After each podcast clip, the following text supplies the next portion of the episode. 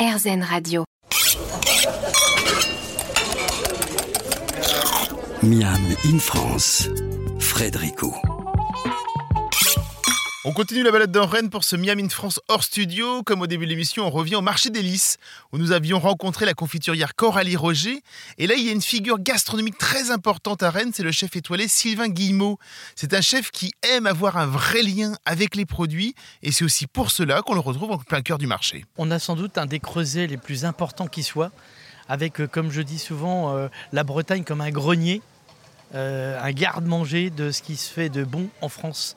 Il y a une souveraineté alimentaire sur notre territoire, c'est sûr. À part euh, peut-être le café et les épices, autrement on a à peu près tout. Alors vous, c'est effectivement, donc vous êtes chef depuis quoi, une trentaine d'années maintenant, c'est ça hein? Oui, ça fait 27 ans que je suis effectivement installé à l'auberge du Pont d'Assigné.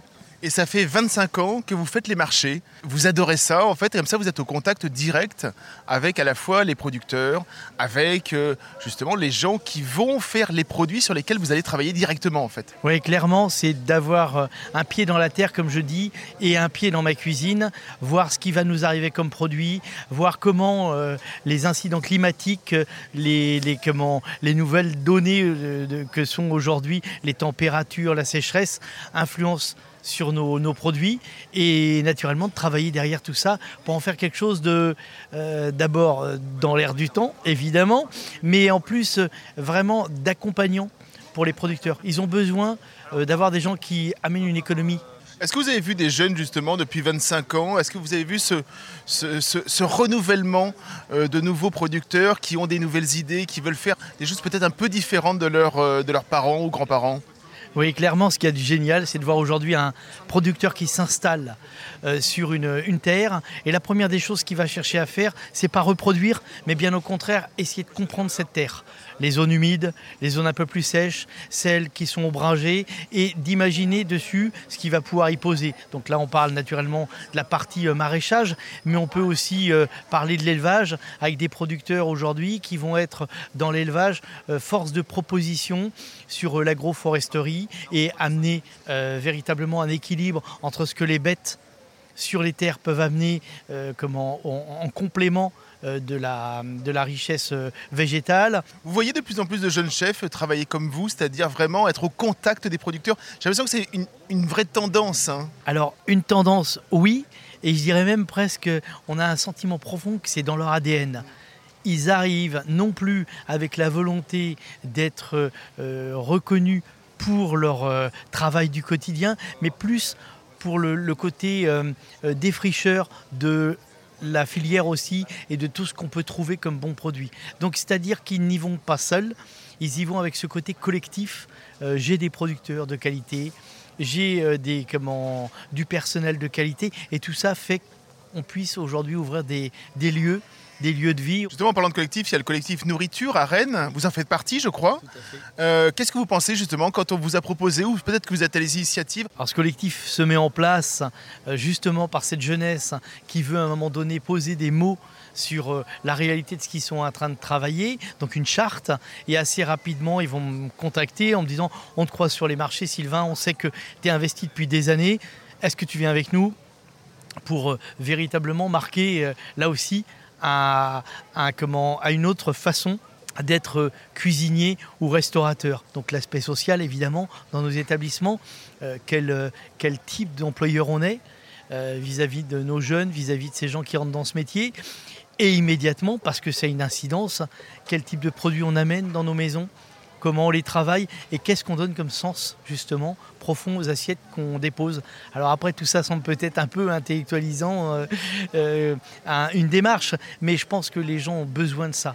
Voilà, profondément alimentés, comme je dis souvent, euh, par, leur, par leur économie. Quand on va dans un restaurant, on a envie ici que le, professionnel alimente autrement comment, le travail du quotidien et que ces terres soient plus vertueuses.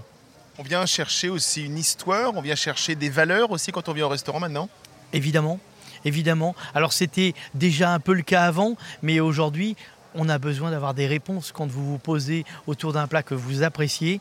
Si en plus on est capable de vous parler euh, du maraîcher qui a fait le légume, du pêcheur qui est parti euh, le matin à 3 heures avec son bateau et qui est arrivé euh, au port, il en était 10, et vous a amené pourquoi du poulpe? Voilà, pourquoi du poulpe alors qu'effectivement vous avez plutôt tendance à le manger sur les côtes espagnoles Eh ben voilà, tout ça, euh, c'est aussi une histoire euh, assez nouvelle qui nous arrive sur ce qui se passe dans, les plateaux marins par exemple. On pourrait parler avec Sylvain Guillemot pendant des heures tellement ce chef est intéressant. Pour la fin de l'émission, on va sortir de Rennes et rejoindre un chef pâtissier que j'adore, ancien parisien, William Lamanière.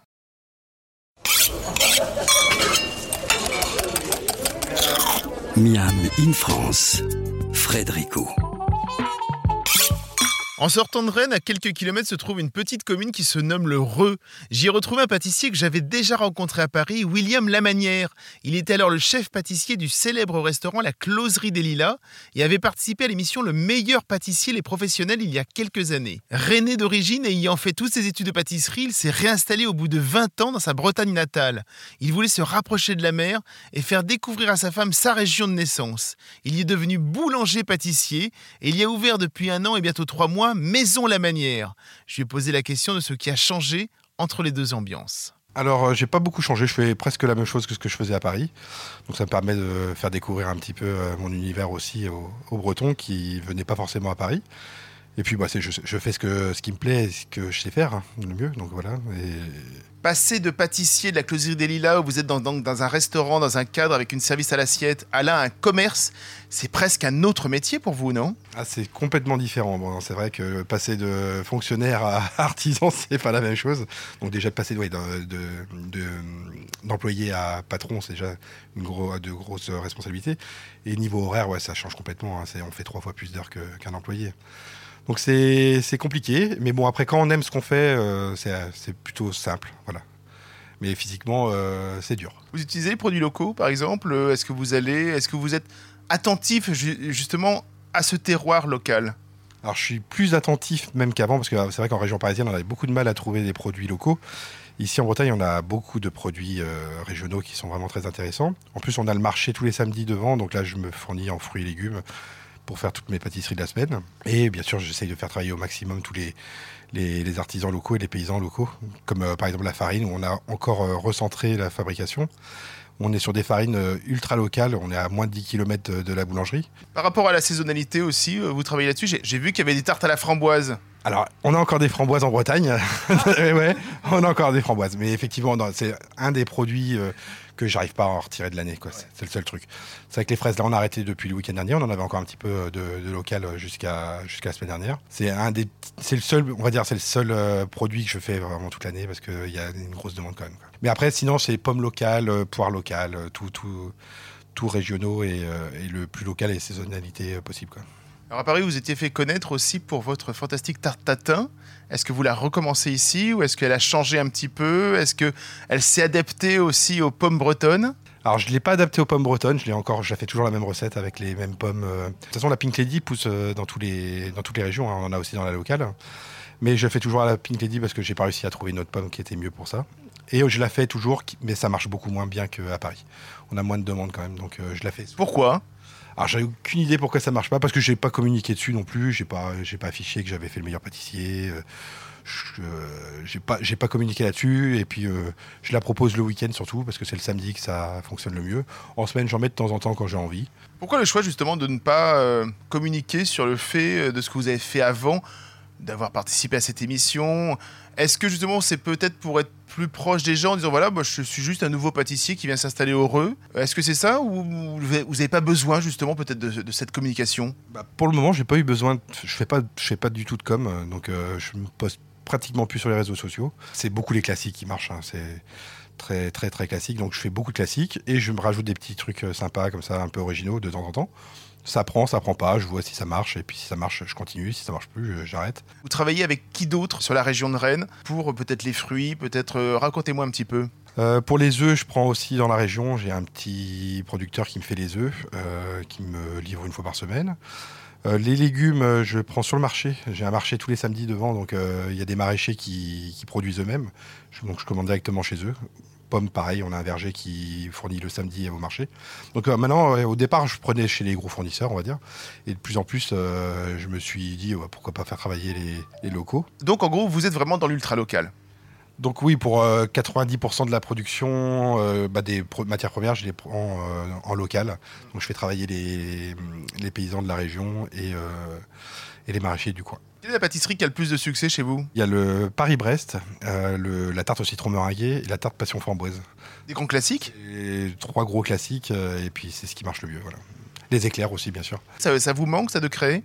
Ça me manque, ça me manque, ouais, effectivement. Après, il a fallu se mettre en place euh, pour le démarrage. Et puis euh, là, plus ça va aller, plus on va pouvoir, euh, bah, je vais pouvoir me dégager du temps pour, pour la création. Et de la créativité, William Lamanière en a à revendre. De passage en terre rennaise, n'hésitez pas à vous rendre heureux. La Maison Lamanière a l'art de recevoir. N'ayons peur de rien, l'art et la manière. Fin de ce Miam in France spécial Rennes. Pendant le reste de l'année sur RZN Radio, nous irons nous balader régulièrement dans d'autres villes. Je vous retrouve la semaine prochaine pour d'autres aventures gourmandes. En attendant, comme d'habitude, régalez-vous.